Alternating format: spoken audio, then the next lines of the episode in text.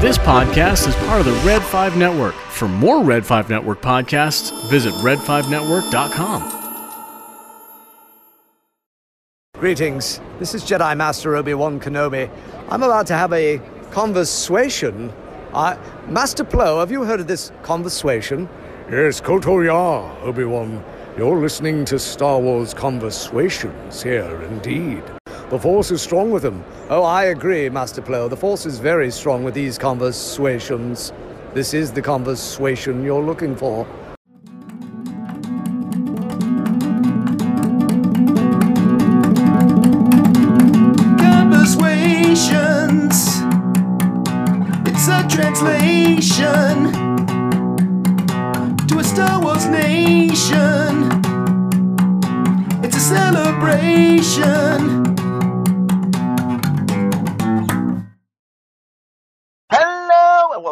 Conversations. I'm Charles. And I was supposed to say hello there, but this is episode 87! It is a dark time for the rebellion, receiving crushing blows by the newly formed Empire, with the execution of Order 66. With the Empire came suffering, destruction, and loss. In these times of despair, we turn to our only hope. Ooh. Obi-Wan Kenobi. Ah, it's a name I've not heard in a long time. Since like series- three days ago when we watched the last episode. Again. Thankfully, we've got a series dedicated to him on Disney Plus now, and that was fantastic. And we have two great friends here to uh, talk to us about it. Thank you guys so much for coming back. Michael and Dale from It's True All of It podcast. How are you guys doing? You're really good, thanks. Good to be Fantastic. here. Nice. In unison, no less. Exactly. Alright. Woohoo! We love these guys. Oh man. Exactly. It's a pattern now. We got to go through new series. We watch them all, and then we have them on to talk about it. Always happy to be here. Yeah. What we'll do is have a bit of a roundtable discussion, kind of uh overall impression of the series, and then we can kind of dive in a little deeper. Nice. Sound good? Yep. Very good. All right. Well, then who's kicking it off? Do I start first? Do you start first? Who's not wearing a mask? How about Dale? Uh, for me, I absolutely loved it. Someone asked me the other day what I would give it out of 10 and I really would say it's pretty much a 9 for me. The initial takeaway from the very first episode, the very first scene, I thought this is it. This is going to be brilliant. Just that Order 66, we are off. And then a lovely little surprise by the name of Leia and things got better. I got my sweet Jimmy, Space Jimmy Smits. Um, and yeah, just absolutely loved it. But that was the highlights for me. Just the surprise of having Leia because I was convinced that Alderaan, Leia and Bale would be kept for Andor, uh, Birth of the Rebellion. And I thought there would be an off-world adventure for Obi-Wan, but it, I didn't dream that it would be this. Awesome. cool. And she was so fantastic too. Uh, wasn't she amazing? Oh yeah. I think uh, Carrie would have been very proud to see that young actress. Uh, Oh, they would have been best portrayal. buds. Yeah. Oh, for sure. Michael, what uh, what was your takeaway? Yeah, it was sort of like from the beginning you could see it's taking its time. It's going to tell a story. We're hearing now another big massive story arc of Obi-Wan. like I remember a while back, maybe a year, a couple of years ago, we are talking about Obi-Wan and now here we are again. We're getting some more story about him, but just things like the actors, Joel Edgerton, interaction. So we know how, um, Owen Lars and uh, Ben's relationship Li- Little Leia, obviously, that surprise. Yeah, Jimmy Smits' back into it. Hayden, um, obviously because of Vader, so we've got James Earl Jones. So you got all those big names and Hayden Flea, like the big, those little surprises and that other lovely actor. I, and I should know his name and he's just lovely, but I just forget lots of the actors' names, but he was pretending to be a Jedi and then he did the good thing. Um, Oh, Just- Kumail Nanjiani, yeah. yeah, you know what I mean? Like, just that, like, not expecting because I didn't look in too deep. And, oh, and a little bit of a, um, trivia. The, yeah, Aunt Beru, the actor, she actually recorded in the same studio I'm recording at, at the moment, it, back in the late 90s, and the engineer said she, said she was really bubbly and happily and That's fun. cool. Yeah, so there you go. So, it's my massive sort of takeaway, I guess. And just this fight scene with Vader and Obi-Wan, yeah, I could say more, but in short. Why not? It's just fantastic. Ewan really playing that part again of Obi-Wan really great and really Mhm. getting into it and you can just see it. Some of the best acting in Star Wars. Mm. Yeah, a lot of really great performances throughout the series, and uh, you know, I, I, some people uh, feel taken out of it by seeing Flea, but I, th- I think he was perfect for what he for what he needed to be. Loved it. Charles, what did you think? I hated it. No, I, you know, I think at the end of it, I am so happy that we have this series because the way it ended, the way they tied everything up. Firstly, the fact that they moved the premiere to the Friday and had Mm. two episodes seemed like, oh, we're gonna placate some, you know, some needs over for Star Wars Celebration. But I was really glad that they put those first two episodes out because I think it, the pacing of the story that was starting uh, was a slow build and getting those two episodes and the end of the second episode uh, really did help launch the series. Okay, we're taking this seriously, and how it ended on uh, episode two. So, and then by the end of it, I loved it. I'd, I'd agree with Dale. I'd say uh, nine on ten, and there's a lot of nice uh, little tidbits in there that uh, we'll get to as we sort of d- dive into the details. Pat, what about you? Oh, yes. Um, I, uh, I liked it. I enjoyed it very much. I feel like there could have been some more that they did. I think it would have been cool to get a little quest for Obi-Wan. I think he could have essentially tracked down Jedi that could help him reconnect with the Force with maybe through the path with help from Quinlan Vos and maybe lead him to some former Jedi that are still alive and cast to public approval already, uh, such as Ahsoka. And I don't know, I feel like maybe if it was eight episodes, um, then they could have really expanded on that stuff and even brought him to Dagobah Wow.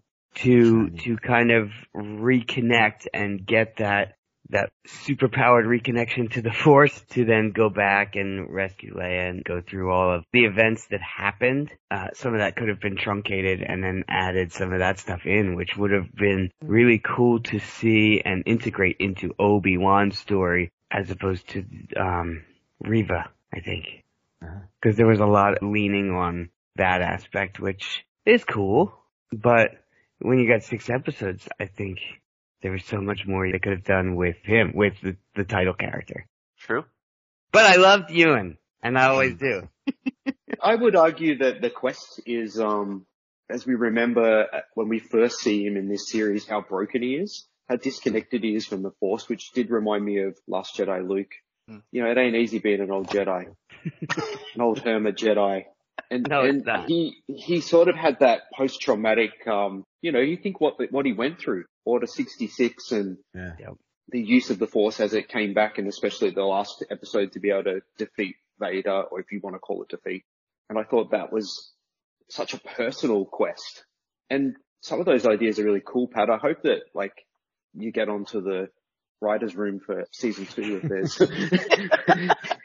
because, because they're kind of like Yeah. wish list things I'd like to see. And, and, and I was wondering what could they possibly do for season two, but no, Pat's got it sorted. Yeah, he does.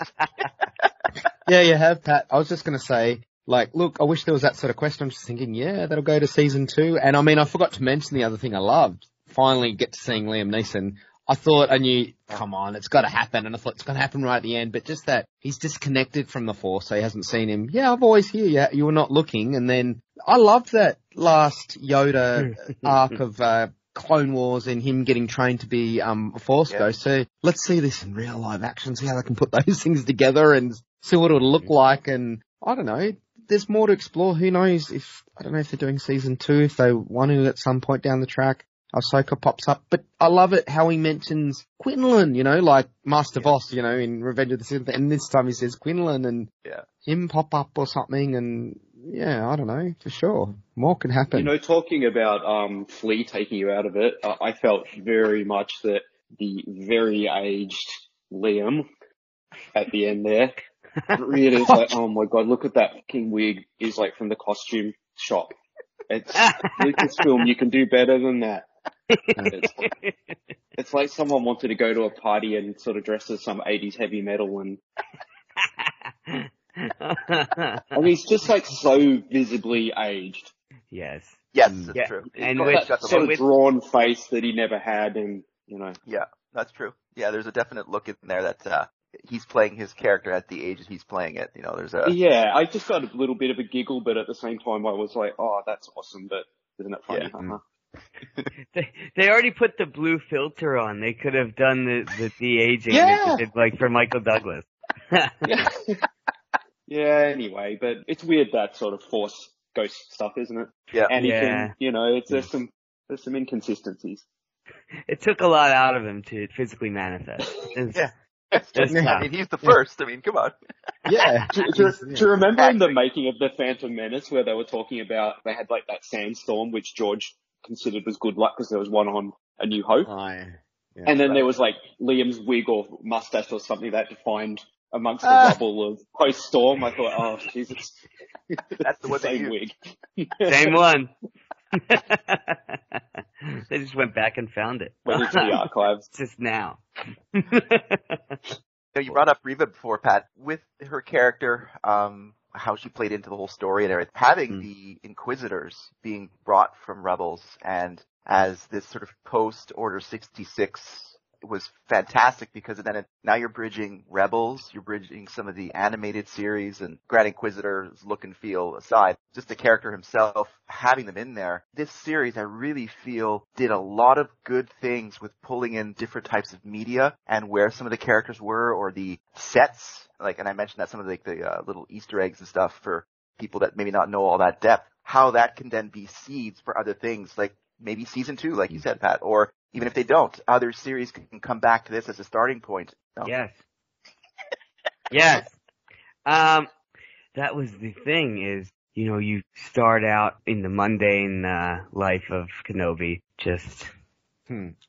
getting by on, uh, on this w- weird corner of some back world outer rim planet where nothing seems to happen except everything in Star Wars.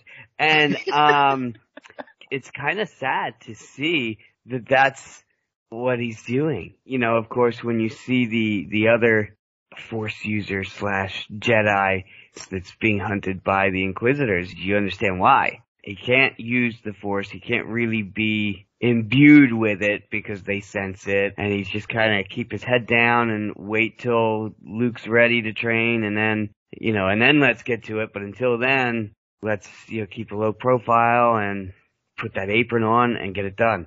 Um, so, so it's really like you, you watch, it's like rough to watch because you just get done seeing that intro and Mm, how, yeah. how great he was in the prequels and just how, how much of an asset he was to the Republic and how great he was as a Jedi and now he's slicing meat in the desert.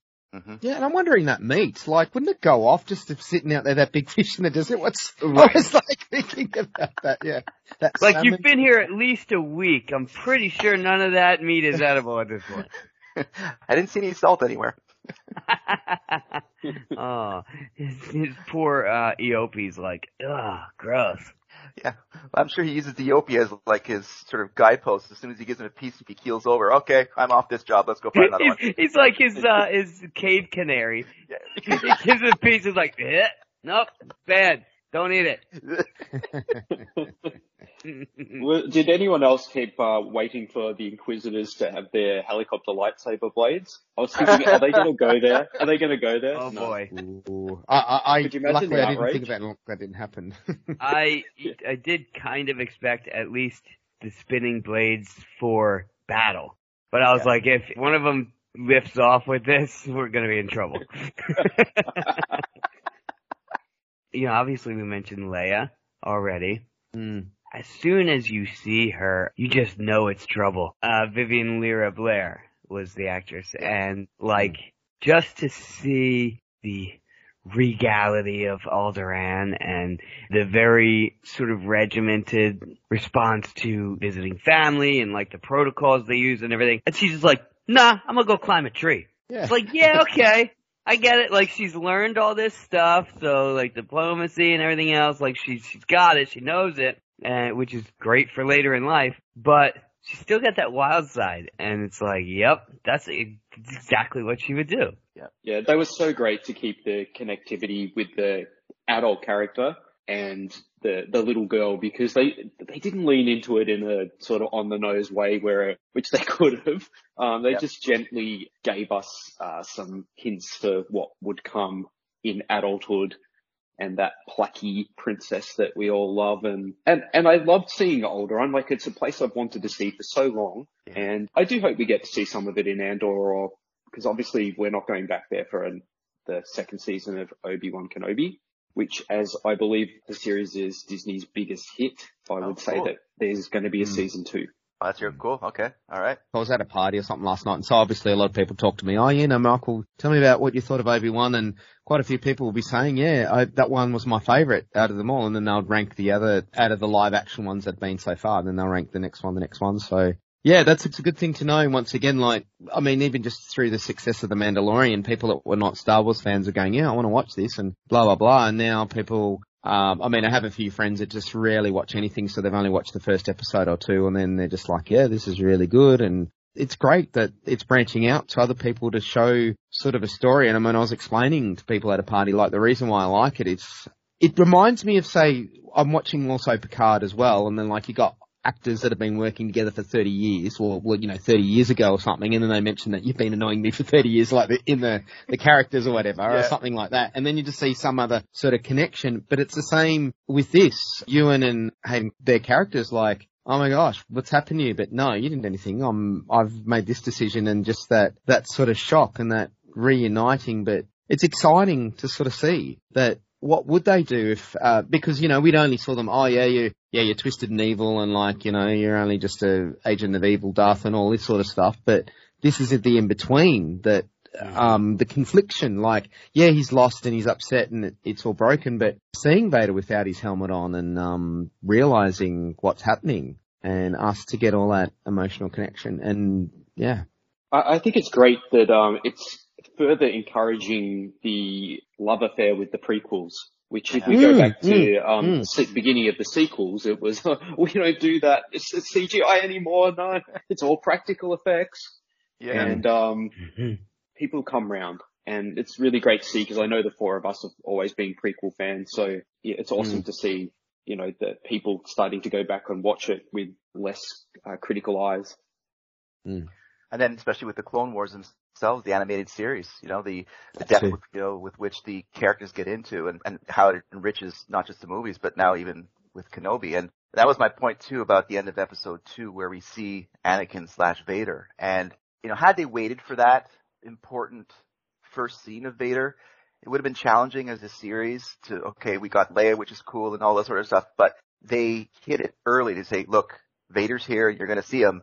Uh, that was really a brilliant stroke. And like you were saying, Michael, that it gives you that emotional connection immediately. Mm. And I also couldn't wait to see Qui-Gon and I think he called Yeah. to him, what, two, three times Yeah. throughout the series. Yeah. And you knew it was coming, but he was calling from, you know, a different headspace than he was by the end of it. So it made complete sense to me as well. But those emotional connections were really, really good. And this new one that he was making with Leia, and they had some amazingly tender moments, uh, tear jerking and also with Bale. And those things, Yes. you could say how they, uh, really informed her character as she grew up. Yeah, like, look, Bale, like he was just a true father. Yeah, you're adopted and blah blah blah. Just the way he spoke to her showed that respect. It's like she's learning from actions. Yeah, look, we know she's sort of going off naughty, and it's like, yeah, I know you don't want to go and be in this diplomacy. That's why you'll be good at it. So sort of, it's like this not forced, so she can rebel against it. And then you see Leia, like especially in Empire Strikes Back, she's leading, like, come on, we've got to go, blah blah. She's just such a, she's very focused and disciplined they allowed her to get that to probably be a little bit of a kid and get that out of the way. They may, maybe they found that balance and they could just so see those little things and the fact that people, like for an example, you might read something that not being negative, just challenging and analysing what media does, like, oh, how, how is this going to be in connection with the New Hope and blah blah blah with Leia, but like because she's with Ben, but um, you see her on an adventure and she's learning like from that other lovely rebellion lady character that died and, you know, the whole s- Ben gave her the whole stuff. I've forgotten the name. Sorry, she's from Game of Thrones. Tala, Um, is yeah, Tala. Tala? Yeah. Tala, yeah. Yeah, she was, she was fantastic. yeah, she said to Leia, it's scary to risk your life, but it's worth it. Things like that. Um, and like the Lola droid, I mean, she's saying, oh, what if he can't talk? What if he just wants to say something? And she's saying actions speak louder than words. So she's learning things in different ways in sort of riddles and stuff. And, you know, she thought the Empire was there to help people. Now she's seeing a different side of it. So from the beginning at a early age, we see that she's at the maturity she is, as Ben says, how old are you? Um, and when Ben Kenobi was reading something on the rebels helping the Jedi's save them and stuff, and somebody inscripted, only when your eyes are closed you can truly see. So that's something else about Oh, the Star show. Wars loves everything. a bumper sticker, don't they? Love it. Oh Star man, Wars loves a And everywhere. bumper sticker. yeah. And I mean, look, we, we hear about Ben's family a little bit more. Like we, uh, Kenobi, you know, Obi Wan. Oh, like yeah. I've heard so many s- stories about him. Come listeners, go back to episode whatever it was, you know, and I'm singing the Obi Wan song, and um, but, you know, like he, he lost a teen and everything, and all sorts of things going on. But we hear about I was this age, and you know, I think I had a brother and all this sort of stuff, and he's connecting that to Leia, and because she's you know adopted and stuff. So uh, look, what I've just said that's just rolled out of my mouth. This is just some of the reasons why I love this stuff. There's connections. You can connect it to yourself and live. There's a story. It's not just like when I'm talking to my engineer, oh, you know, Marvel movies, the bad guy's gonna, you know, get the good guy or whatever and they're gonna destroy him. This is like, this is more complex.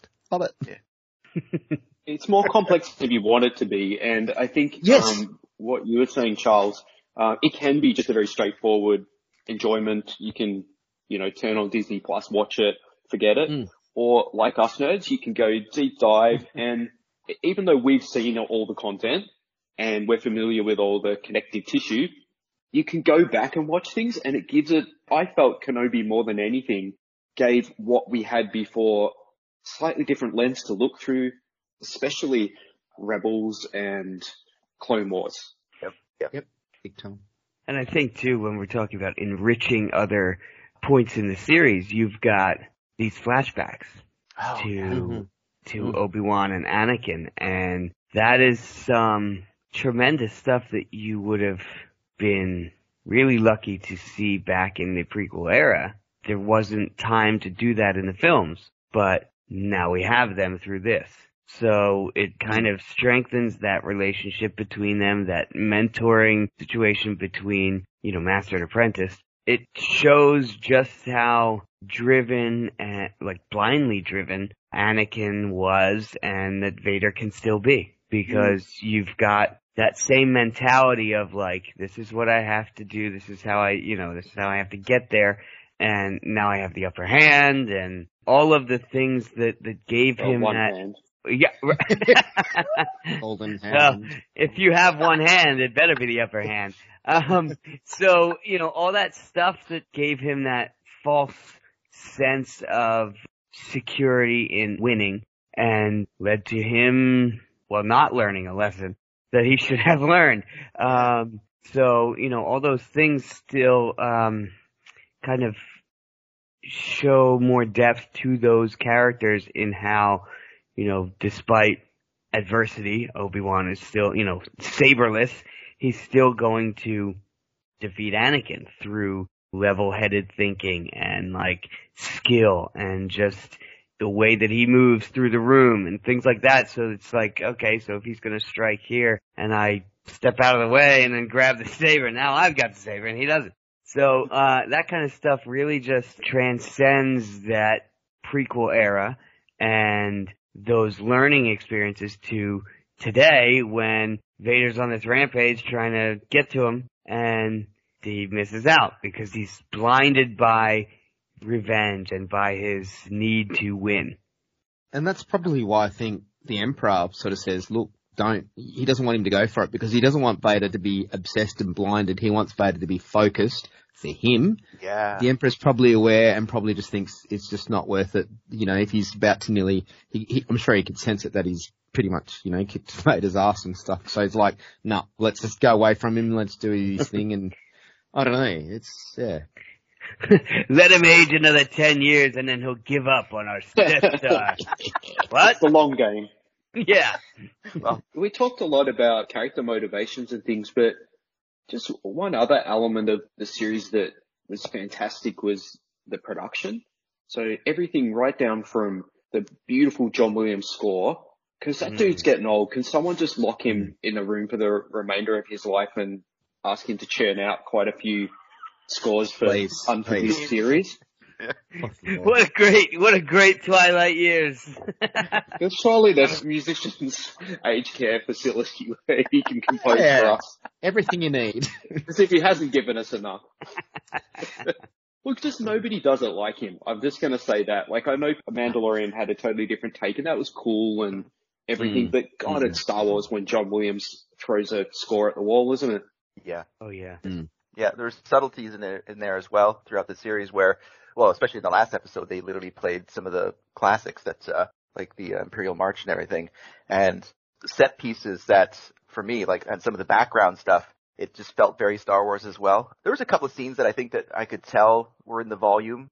The Yeah. most one that I saw was the last episode when Reva was carrying Luke back to the uh, homestead and you know, so the darkness behind them was a little bit, oh, I could see that one. But overall, it was, it was phenomenal. And, uh, the other part of it too, Pat, you had mentioned about the brutality of Vader. There was, you know, consternation. Well, when is there not consternation in Star Wars commentary, but how is Vader going to be, you know, treated as a character? And when we saw what he does in this series and compare that to what we saw in Rogue One, it is right up that alley. And I was stunned at some of the stuff that he was doing. I mean, wonderfully and brutal. happily stunned. Brutal. Mm. Yeah, brutal. Perfect word for it.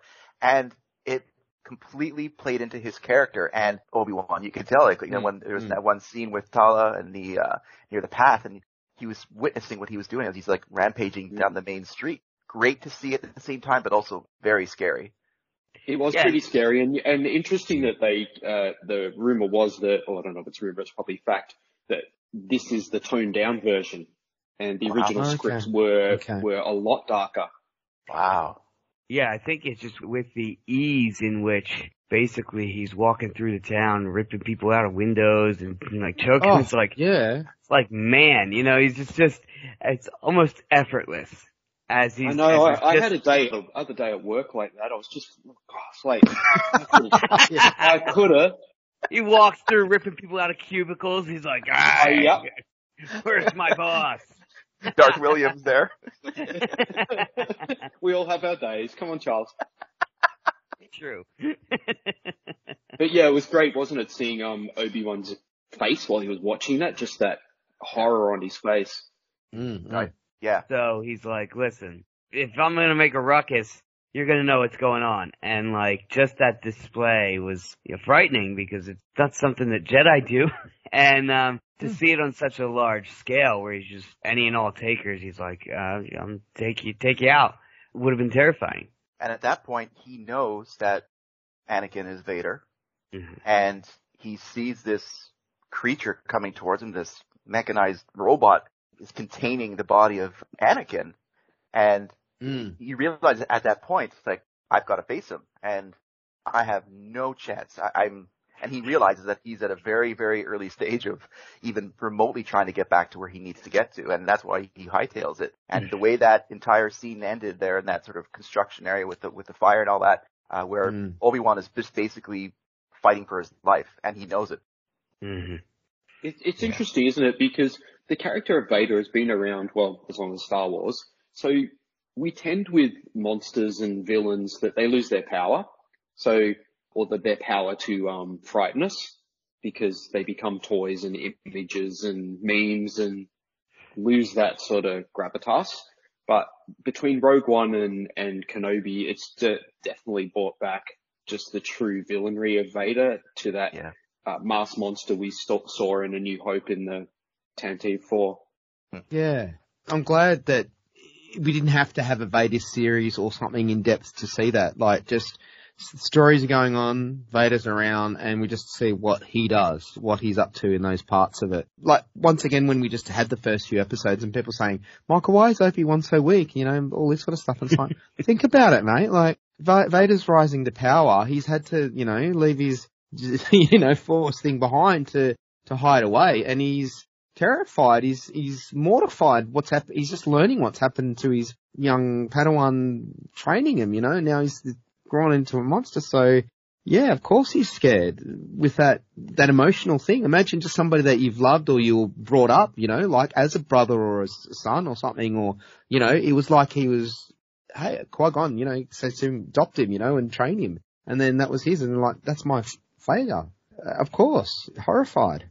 Yeah, and then you think over to like when you see Luke's training on Dagobah, and now he's not very trained in the Force, but Mm. even the slightest deviation in focus, and he's dropping rocks and stuff. So it's like you can see how when you're distracted mentally, where you're focused on protecting Luke, but then you're also worried about the other Leia and and how you know Yeah. Bail's feeling the squeeze and your former Padawan, your failure is wreaking havoc across the galaxy. All those things, in addition to stifling your connection with the Force, are gonna weigh heavily on his ability to focus on whatever the task is, whether it's a simple mind trick or whether it's, you know, moving an object or any of that is going to be greatly impacted by where his mind is right now.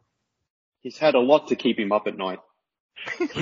yeah, yeah. That's a great point though, because for who knows how long, you know, just as daily, you got a sense of it, right? We saw, I think, two days worth of time to make the donuts, you know, punching in, cutting the meat, going home, feeding the yogi. So we saw two days of that. So it sets the stage of like, he's in this rudimentary life. He's watching over Luke, doing his thing, you know, rinse, wash, repeat.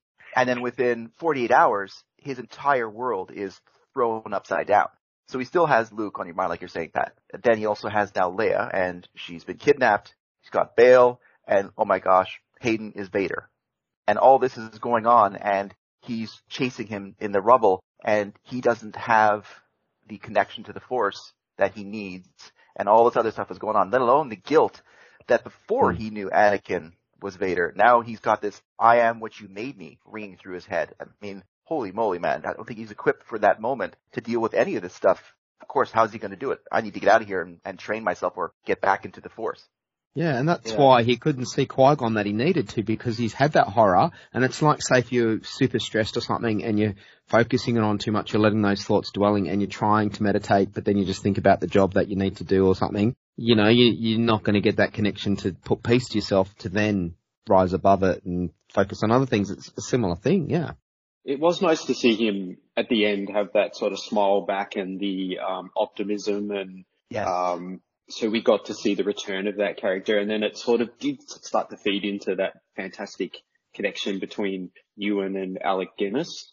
Um, cause Alec Guinness always had that sort of twinkly eyed, um, wise, you know, the, the wizard, but then also the Mm. sort of sadness underneath. Um, Mhm. 'cause we knew some shit had gone down. We just didn't know what it was. Um, Yeah. so it, it worked well. What are your thoughts on the series being directed, having that one director?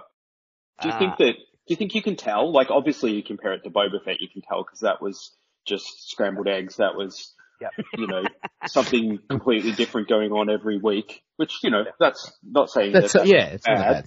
Yeah, it's just a consistency, and I could hear now why when Ewan's telling us way before it's coming out, it's going, "Oh, I'm so excited! She's done such a great job." Blah blah blah. Yeah, and it's that big, bigger picture of everything. And I mean, even um, like the little stories, like we touched on to say, yeah, Reva's doing that thing. Then Beru and Lars, like we get to see them how much they love Luke, how they care for him. Yeah. Um, and, you know, we don't realize, like in New Hope, oh yeah, that they've just had to look after him and whatever and just want him to be farming. No, that, you know, they even want Ben, you can say hello to him. Yep, you can give him the toy now and look, you know, sure you'll keep your distance, but we, we know what, what he is, but we're gonna protect him and especially when Reva's going for him. And th- they did, they really put up a big fight, both of Oh them. yeah. Beru's going, look, going, we're not, we're not going anywhere. This is our home. We're staying.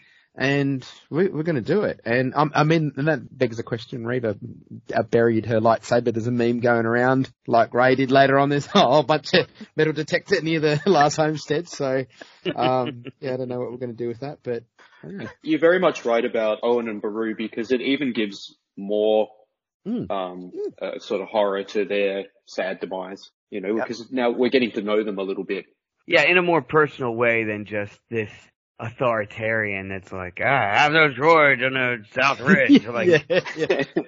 fine. Uh, you can see that he's he understands what's going on in the galaxy and you know what the risk is to those with force sensitivity. And he doesn't want that for Luke, so it's like, listen, you know, we need to help around here, and we don't want you going around grabbing drinks from the other side of the bar at Tosche Station, uh, you know, with your mind. So that kind of stuff, is protective of him, and we can identify better with that through seeing the care they take and the tight-lipped approach they take, like in public when he's in town, and it's like, you know, just got my kid at home, nothing to see here, you know? Brutal existence on Tatooine, isn't it? You know, like you think about squeezing those drops of water out of the clouds and it's, and there's a lack of resources. It's, it's Mm, yeah. real rough farming. Yeah, and like Oh, the. Tusken raids, the imminent uh, fear of that, and you know, I would go as far as to say that the performances that we got from Owen and Beru in this series Mhm. reminds me of the depth that we see from the Clone Wars. You know, Rex and Wolffe. Those relationships gives the weight of Order 66 when that happens. The same thing happens with Owen and Beru when we see that they're dead in A New Hope because you have this backstory. And even Reva says, you really love him. And yeah, they do. And I mean, look, it's like when the prequels came out and I was excited. Oh wow, Joel Edgerton, you know, big fan at the time. This Aussie actor up and coming and, and he is. And I've watched pretty much nearly every movie he's done. He's just picked some great stuff. And just to, for him to have an opportunity to play that character and be that character and yeah, put that weight behind that and meaning behind that character and Mate, look, when you when you see him, you know, speaking to some interviews, you see, hear the really Aussie talk, you know, go, yeah, mate, he's really relaxed. He's so funny. He's very different to how he is on screen. So he's a good actor. one of the other aspects I think too of the the depth with which they went into the series was we had two very key parts where we see lightsabers. I think at the Inquisitorius fortress we see like the almost like bookcases lining this massive room and, and you know every foot there's another lightsaber. And then near the end of the series when Obi-Wan looks down there's a box of lightsabers. And Mhm. it's just yeah, yeah. the impact that this is the remnants of what was Order 66 and they're just being thrown around like, uh, you know, some old baseball gloves. And it's, uh, again, gives that low key terror. And you can see it almost in Ewan's performance, the subtle look at like, he looks at the box and he could have recognized half of them. Who knows? But it's still, it reminds him of where he's come from and what he still has to do. But that was another deep moment for me. It's like, wow, there's a, a very quick reminder of what he's gone through. Do you think, um, like originally this series was kicking around as a, a film, as we know, um, pre Disney Plus. So if they had have done a film, sort of alternate worlds here, um, what do you think the narratives they would have kept if they could have only had two hours? Do you Hmm. think we, do you think we would have had the Leia Reva story and one battle with Vader?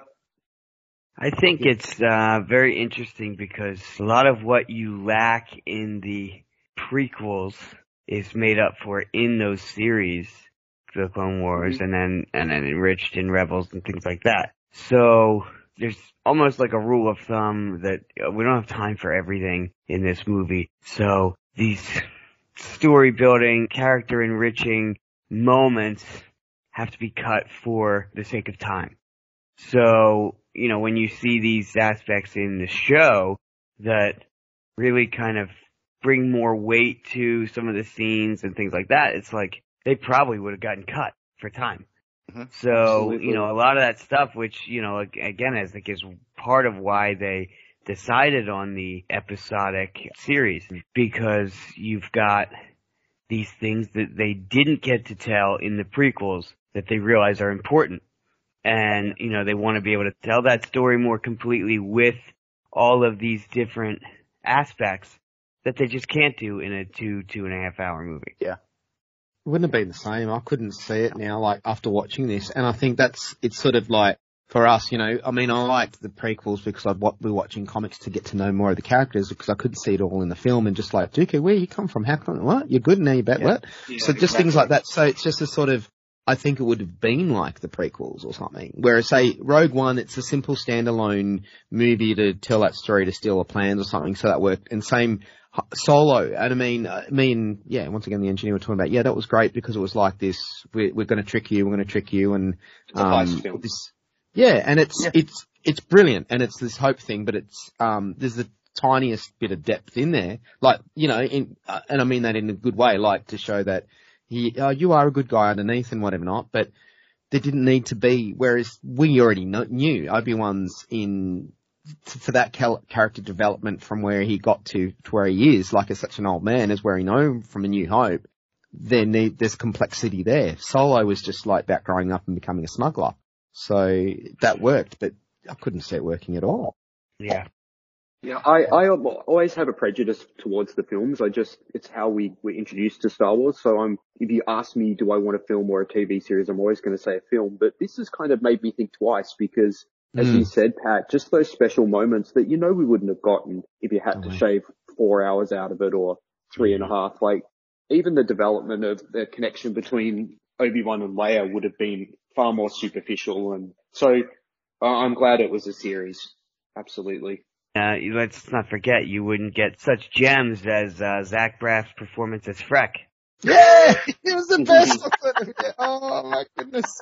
Yeah, you, he knew that time and oh, his name there on the credits and oh, so funny. Such a- I think what happened there was Donald Faison, his buddy from Scrubs, was in Star Wars Resistance, Yeah, that's right. and he probably was rubbing it in his face that he's in a Star Wars, and Zach was not. And uh, Zach called up Lucasfilm and was like, "You gotta have something for me." They're like, "We have this weird mole creature." He's like, "I'll do it." He was fantastic. it was amazing.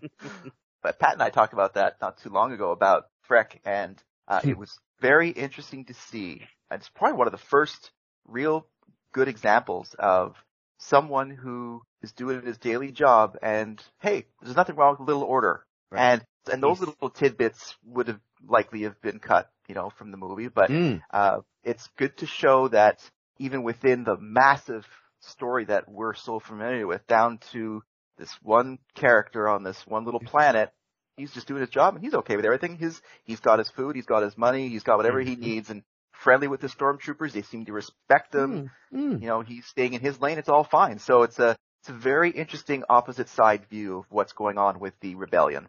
and that's how the Empire marketed themselves.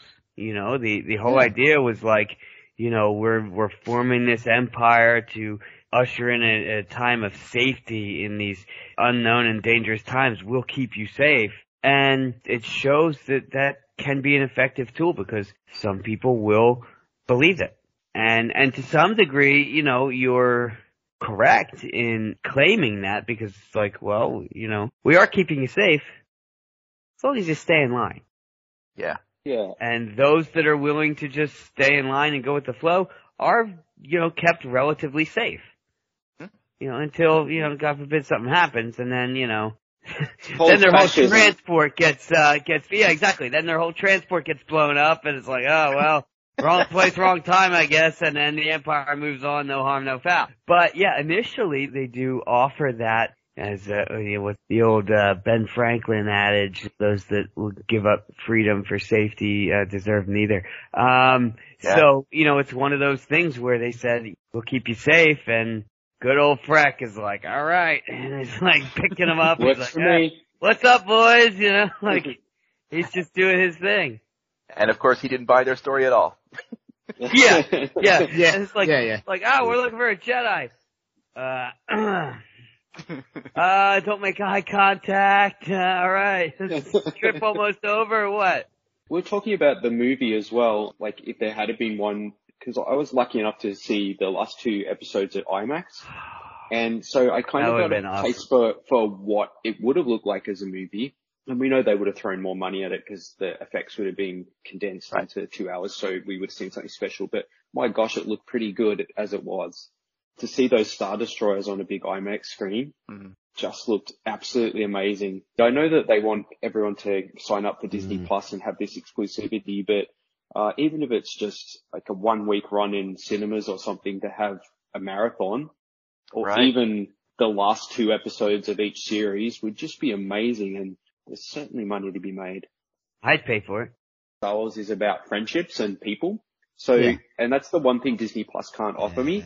Um, well, they did when they invited us to IMAX, so sorry about that, Disney. But, um, but, but, um, so, so for the first two episodes, we had, um, just like a local Star Wars buddies came to my place and Yeah. we had, you know, cocktails and pizza and stuff. And it felt exciting to wait and watch it all together and have that sense of community. And then seeing the last two episodes with good five or six hundred people as well was just awesome. So I hope there's some chance for that in the future.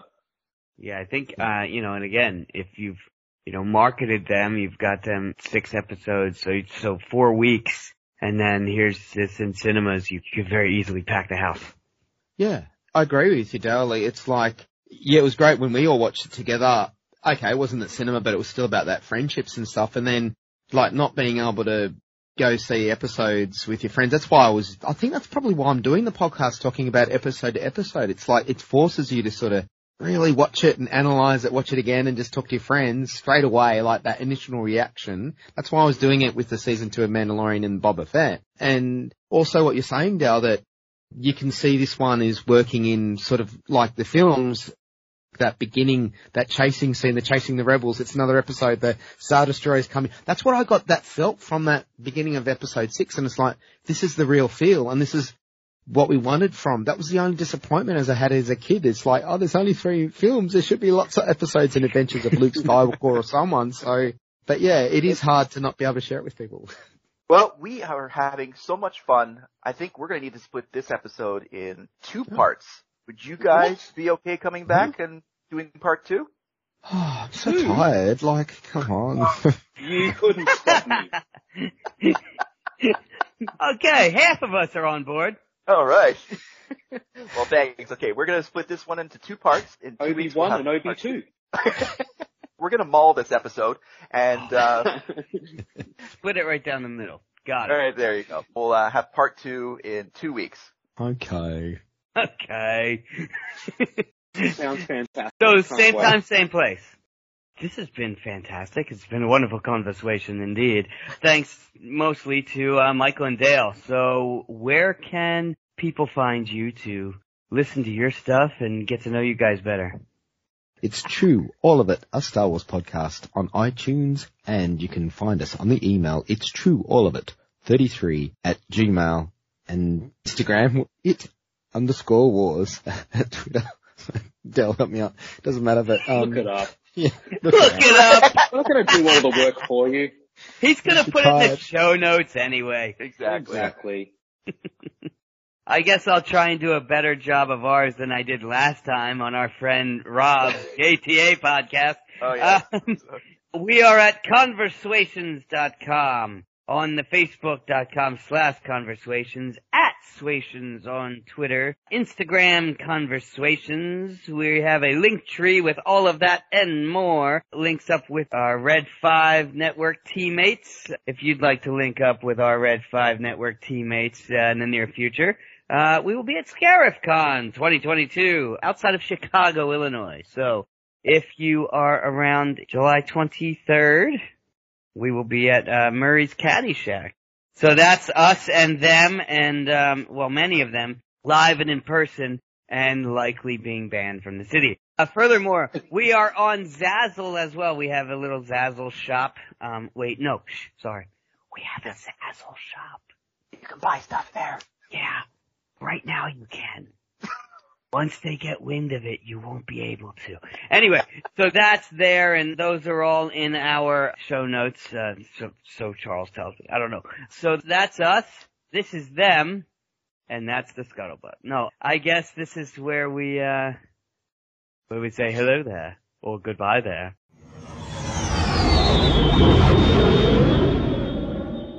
I like to say that. Conversation. Now I can't stop. All right. May the force be with you. Listen on. Hello, I'm Saelt-Marae, also known as Yakface. And I'm Malakili, the Rancor Keeper. and we want to tell you about the latest album by the Szabologist. Yes, that's right, featuring all your greatest hits, including the classic from the sequels Waiting for Episode 7. I'm waiting for episode seven. And when I get there, I'll be in heaven. It'll be Yes, and the other sequel song, Episode 8. episode eight is gonna be great. I'll be at the midnight screening with all of my mates. I'm curious about the Jedi's fate.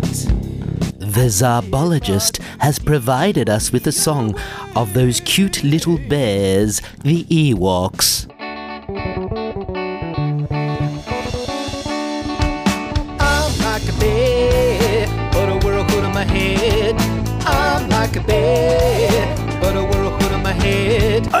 Favorite character featuring Nien Nunb. I'm nine nine num, don't have a lot to say. Sitting next to Lando all the way to the second Death Star, gonna blow it up. I'll be the best sidekick the rebels ever got, cause I'm nine nine num, I'm nine nine num. Hear the Szabologist sing for joy about one of his favorite Star Wars movies, Solo. Our second Star Wars story movie, what will it be like? It'll be a fun adventure, yeah, it'll be alright. A sad song all about me, the Rancor Keeper.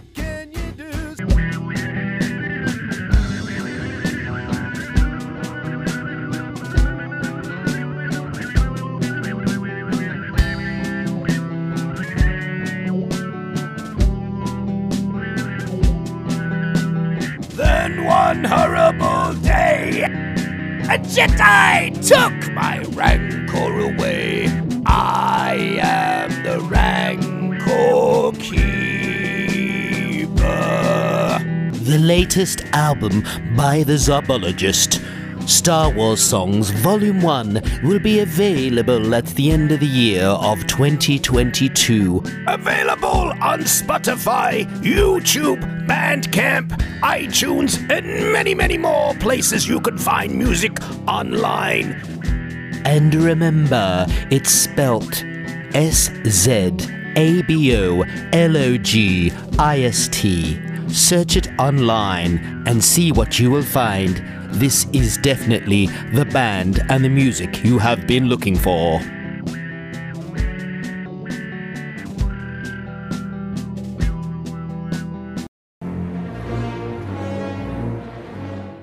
Listener. Just a reminder that the podcast you just heard is a proud member of the Red 5 Network family. Red5Network.com offers you a great variety of shows you'll be sure to love. So the next time you're itching for quality content, make sure you head over to Red5Network.com. You'll find this podcast along with a whole lot more. All wings report in. It's the Red 5 Network.